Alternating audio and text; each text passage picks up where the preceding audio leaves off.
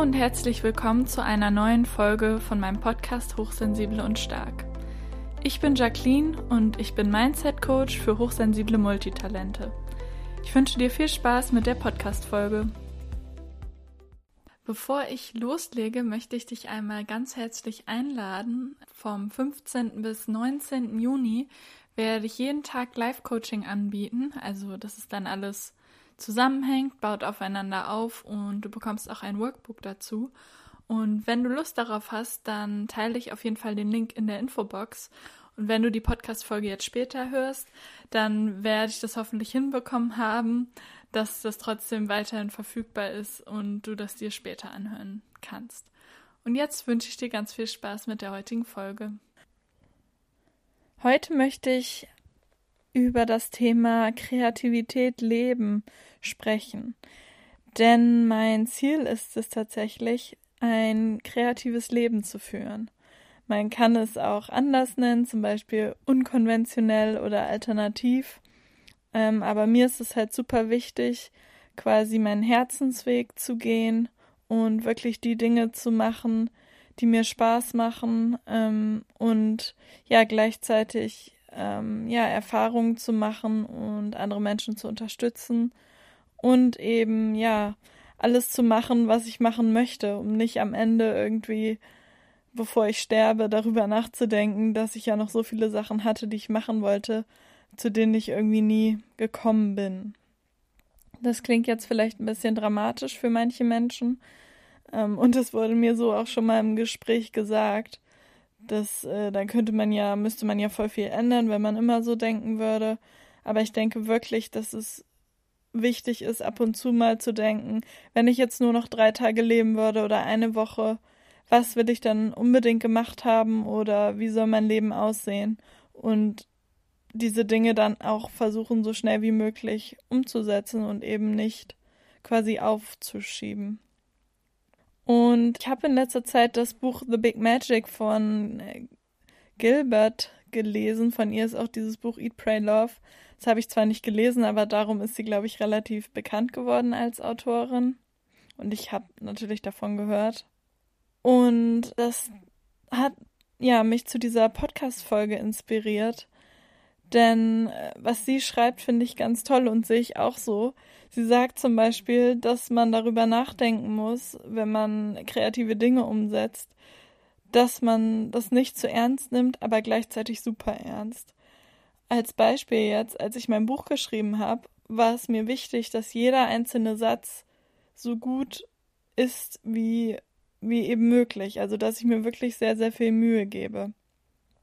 Aber dass ich das ansonsten nicht zu ernst nehme, meine Arbeit als Autorin und jetzt mein Leben nicht davon abhängt, ob das Buch jetzt super erfolgreich wird oder ein Bestseller wird.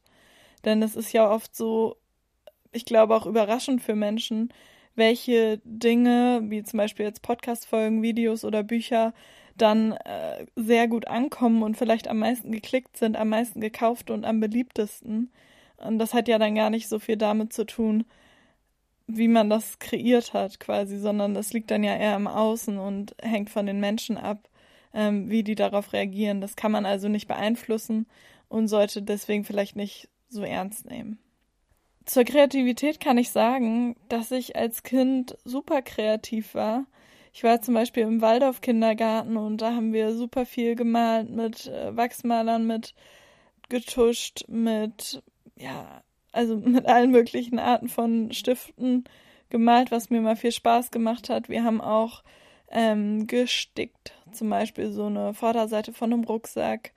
Ähm, wir hatten Eurythmie, das ist ja so, ja, so ein bisschen zwischen Tanzen und Gymnastik. Ich will jetzt niemandem zu nahe treten, aber ich kann das nicht so gut ähm, beschreiben. Also ich habe super viele meiner Meinung nach kreative Sachen gemacht, auch zu Hause in meiner Kindheit habe ich gerne gebastelt ähm, und ja, auch in der Schulzeit. Und danach, muss ich sagen, war so eine Phase, da hatte ich einfach irgendwie viel zu tun und habe das vergessen. Es klingt total komisch, aber ich habe einfach viel studiert in den Niederlanden und die Uni war super anspruchsvoll. Das waren also lange Tage. Es war auch immer ein vollgepacktes Programm. Man hatte irgendwie sieben Wochen Vorlesungen und dann direkt Prüfungen. Das heißt nicht so wie in Deutschland in einem Semester nur einen Block Prüfungen ganz am Ende, sondern ähm, das Semester war quasi in der Mitte geteilt und das waren zwei kleinere Semester. Dementsprechend ähm, ja, war, war es herausfordernd und eine anstrengende Zeit. Und ich weiß nicht, ob du das vielleicht auch kennst, aber es gibt manchmal Phasen im Leben, da vergisst man irgendwie die Dinge, die man eigentlich super gerne macht und nimmt sich dafür keine Zeit. Und auch nach dem Studium habe ich dann halt viel gearbeitet und war da total ähm, ambitioniert und dann ist man halt auch irgendwie in so einem Flow, wo man relativ wenig Zeit, also Freizeit hat. Und dann habe ich halt eher Sport gemacht, um mich auszulassen oder auszupowern und einen Ausgleich zu haben. Und dann, ja, ist die Kreativität halt so ein bisschen meiner Meinung nach oder auch sehr viel auf der Strecke geblieben. Und was noch dazu kommt, ich hätte früher nie gesagt, dass ich kreativ bin, weil das hatte immer für mich so einen Klang von Kunst, künstlerisch, Künstler sein. Und damit wollte ich mich nie identifizieren, weil ich immer dachte, äh, ich darf das nicht oder so nach dem Motto, ich bin nicht gut genug oder ich, das ist ja nicht die einzige Sache, die ich mache, deswegen sehe ich mich nicht als Künstlerin. Würde ich vielleicht heute auch nicht, aber ich würde auf jeden Fall sagen, dass ich kreativ bin. Ich hatte auch immer das Gefühl, dass ich irgendwie nicht die Erlaubnis habe, mich selber so zu nennen. Vielleicht kennst du das auch. Und ich bin so, so froh, dass ich heutzutage erkannt habe, dass es gar keine Erlaubnis braucht, beziehungsweise dass ich mir einfach selber die Erlaubnis erteile, kreativ sein zu dürfen. Und dass das auch meine eigene Definition ist, was ich kreativ finde und was für mich Kunst ist. Auch da möchte ich jetzt niemanden angreifen, aber es ja, ist ja auch sehr, sehr, sehr subjektiv, welche Art von Kunst einem gefällt, was man selber als Kunst sieht und was nicht da gehen ja die Meinungen auseinander, zum Beispiel, um mal ein Beispiel zu nennen, beim Thema Graffiti. Oder ja, bei, bei sehr vielen Themen. Und deswegen finde ich das einfach nicht wichtig, darüber nachzudenken, ob das jetzt wirklich angebracht ist, sondern sage einfach, ich bin kreativ. Und ja, warum finde ich das wichtig oder warum ist es mein Ziel, ein kreatives Leben zu führen? Ich finde das einmal wichtig, weil, wie ich vorhin schon angerissen habe, möchte ich nicht am Ende denken, was habe ich überhaupt mit meinem Leben gemacht, sondern möchte auch ja Dinge ausprobieren und vor allem auch, wenn die Inspiration kommt oder ich mich gerade inspiriert fühle und Ideen habe, dann möchte ich nicht alle, aber einige davon auch umsetzen und nutzen. Sonst ist es ja irgendwie, ich will jetzt nicht sagen sinnlos, aber wenn man so ideenreich ist und das dann gar nicht nutzt, ist das ja schon irgendwie schade. Und natürlich macht mir das auch super viel Spaß. Und ja, was zum Beispiel Gilbert in ihrem Buch geschrieben hat, ist, dass Kreativität für sie Mut, Verzauberung, Erlaubnis, Beharrlichkeit und Vertrauen ist. Das finde ich auch total cool, weil das ist auch noch ein Grund, warum ich gerne kreativ bin. Weil ich mich dann eben auch ja auf eine Art verzaubert, also inspiriert fühle und das auch ein bisschen Mut erfordert, mit Dingen rauszugehen, zum Beispiel mein Buch zu veröffentlichen, hat mich auf jeden Fall Mut gekostet. Aber ich finde auch, dass äh, man auch viel dafür quasi zurückbekommt, also dass es sich lohnt. Jetzt mal unabhängig davon, irgendwas jetzt in der Welt von anderen Menschen als erfolgreich angesehen wird, finde ich, dass es sich einfach lohnt, weil der Prozess so viel Spaß macht und man dann am Ende das Ergebnis in den Händen hält und das einfach so toll ist, weil, weil das sich anfühlt wie sich selber zu verwirklichen und was Sinnvolles zu machen. Und der Prozess macht mir Spaß, weil ich das Gefühl habe, so super doll im Flow zu sein. Und das Gefühl habe ich wirklich nur, wenn ich Sachen organisiere, Sachen schreibe oder halt erstelle. Also irgendwas, was für mich auf eine Art kreativ ist, mache. Also ich habe vorher eine Vision und dann arbeite ich daran, die zu erreichen.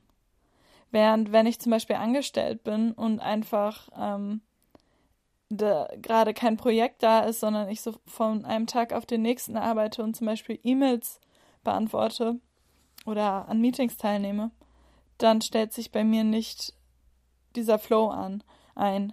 Dafür brauche ich auf jeden Fall ein äh, Projekt und ähm, Freiraum für Kreativität.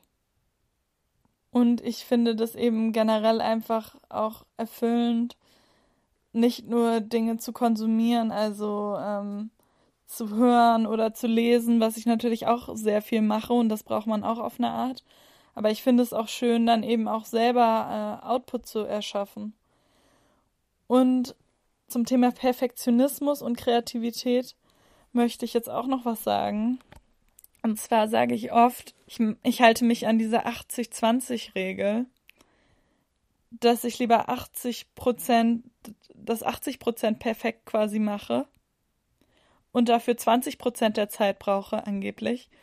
Und weil ich dann nochmal 80 Prozent, also die restliche Zeit bräuchte, um die letzten 20 Prozent zu schaffen. Das wäre halt viel, viel, viel mehr Zeitaufwand, um irgendwas super doll zu perfektionieren.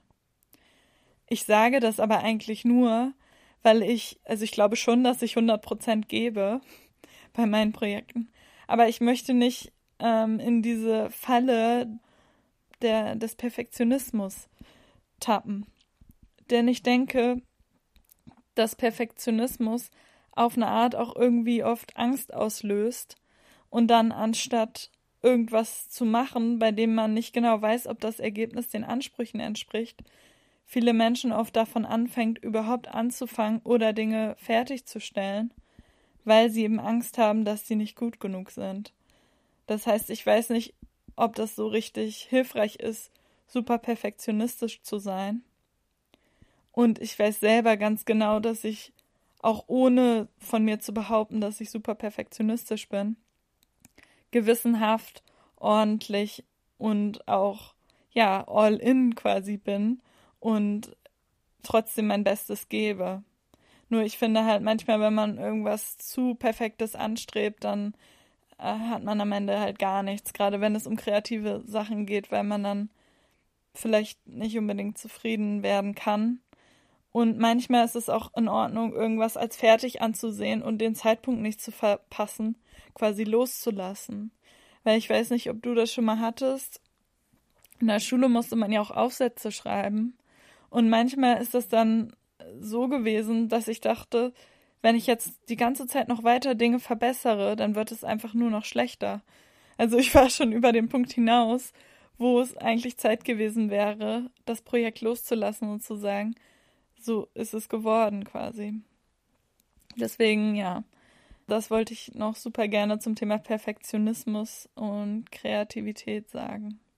Ansonsten ähm, freue ich mich, dass du heute eingeschaltet hast und würde mich natürlich umso mehr freuen, wenn du Interesse an einem Coaching mit mir hast oder meinen Podcast unterstützen möchtest. Die Links für alles setze ich, wie gesagt, in die Infobox. Und ansonsten wünsche ich dir eine schöne Woche und bis zur nächsten Folge. Tschüss!